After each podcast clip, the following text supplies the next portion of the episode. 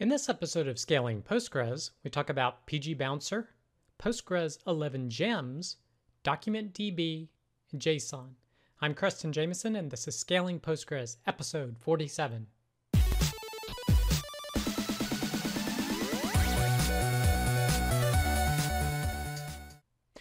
All right, our first post is PG Friday, PG Bouncer or Bust, and this is from the secondquadrant.com blog. And in it, they're talking about PG Bouncer. Now, PG Bouncer, normally how I think about it, it's a connection pooler. However, this post is talking about its importance with setting up a proxy layer before you connect to your database because PG Bouncer allows you to do some interesting things like pause traffic, resume traffic, um, kill traffic to the database. And one of the th- things that this post discussed that makes it important, particularly when you're doing failover management, is it actually understands the Postgres protocol and it can actually use some intelligence to handle connections, whereas a network based proxy has no concept that a database connection is open or not, or session is active or not. So it's a little bit of a long post, but it's talking about those importance and particularly some changes that were made for the recent release of PG Bouncer uh, 1.9. But overall, they're advocating using it in your kind of failover infrastructure for some of its capabilities. Now, I, I want to use this opportunity to kind of look at 1.9, and it was released back in uh, August 2018. And it says it contains several new features to facilitate and monitor controlled switchover in high availability architectures. So that's kind of what this post is going into, some of these changes.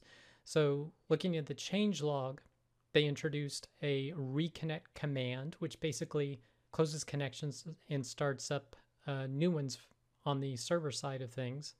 A wait close command, a fast close, which disconnects a server in the session pool immediately if it's in a close needed mode.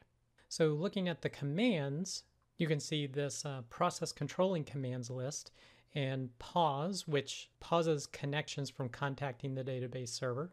You can disable, you can enable, you can reconnect, and that's one of the new features. And basically, doesn't really do anything in transaction pooling mode for PG Bouncer, but in session pooling mode, as soon as a basically a session is not being used, it's idle, it will go ahead and do a reconnect, close out that server connection, and connect it to potentially a new connection that you're redirecting it to.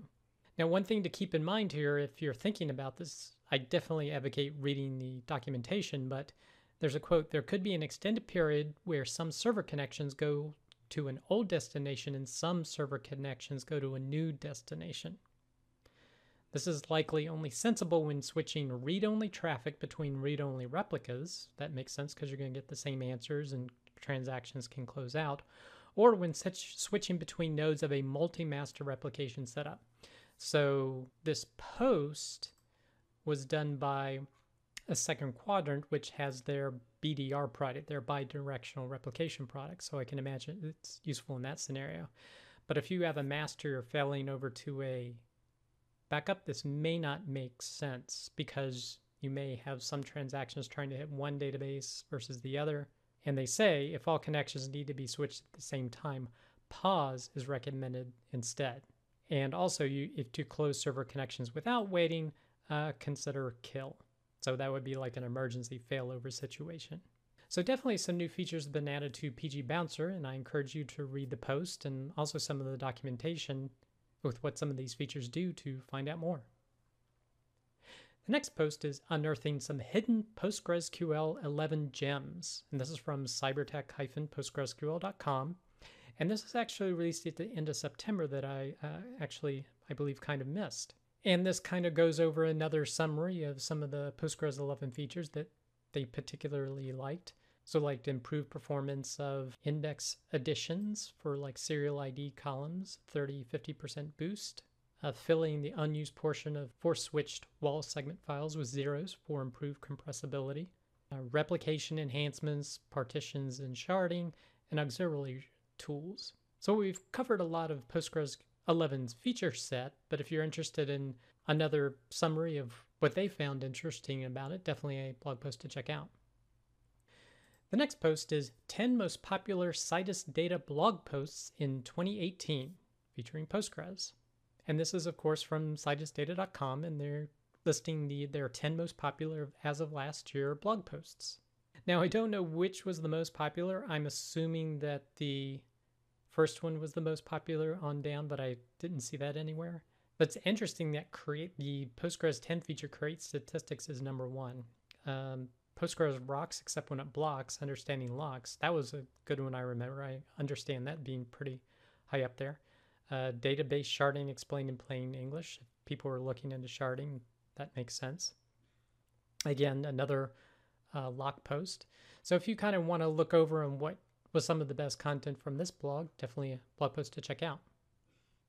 The next post is Is DocumentDB really PostgreSQL? And this is from the enterprisedb.com blog. And the subtext is Is Amazon's fancy new MongoDB compatible database management system really PostgreSQL under the covers? So I thought this was very interesting. So, this is a new service from Amazon, and they're talking about some technical details that make it sound an awful lot like PostgreSQL. So, they say uh, DocumentDB scales vertically for writes and horizontally for reads via replication, just like PostgreSQL. Uh, they mention Amazon DocumentDB automatically maintains six copies of your data across three availability, availability zones, again, just like Aurora PostgreSQL. The identifiers are limited to 63 characters, same as PostgreSQL. The collection limit is limited to 32 terabytes, which coincidentally or not, they say, the maximum size of a table in PostgreSQL. So pretty interesting uh, supposition here. So I, I just found this post uh, interesting if you want to take a look at it. Now, of course, how could they be using this as a document store? Maybe they're using JSON B columns. And the next post we're taking a look at is an overview of JSON capabilities within PostgreSQL. This is from the severalnines.com blog.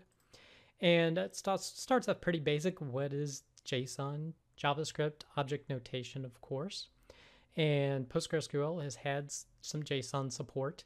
And more recently, they've added the JSON B as a data type as well.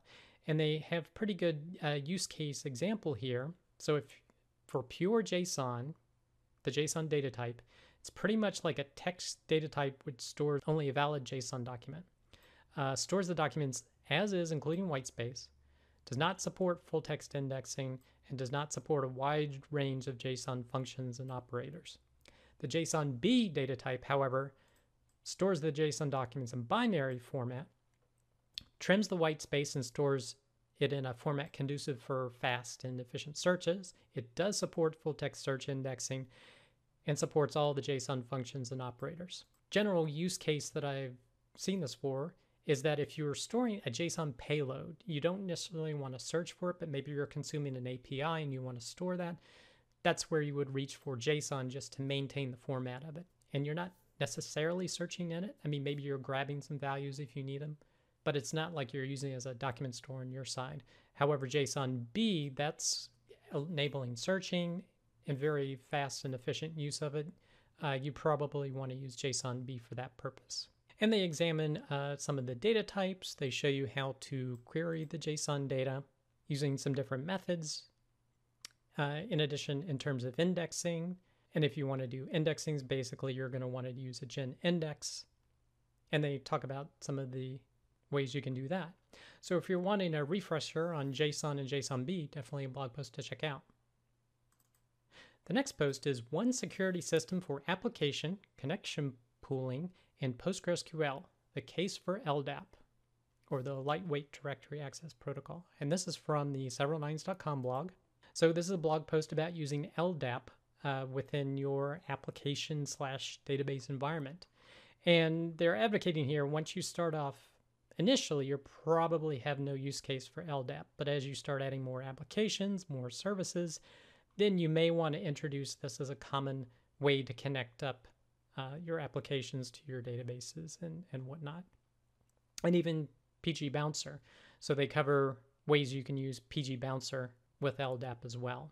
So if this is interest to you, definitely a blog post to check out. The next blog post is Contributing to Postgres and this is from the citusdata.com blog. So, with the new year, if you have some New Year resolutions you've planned. Maybe it's contributing in some way to Postgres.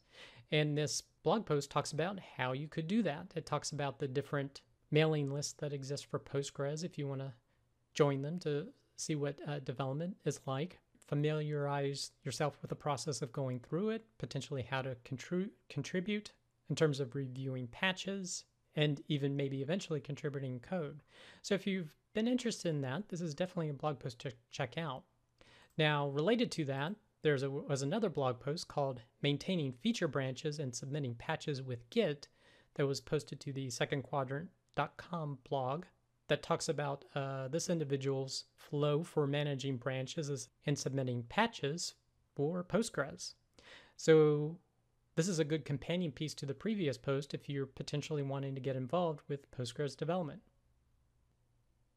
That does it for this episode of Scaling Postgres. You can get links to all the content mentioned in the show notes. Be sure to head over to scalingpostgres.com where you can sign up to receive weekly notifications of each episode, or you could subscribe via YouTube or iTunes. Thanks.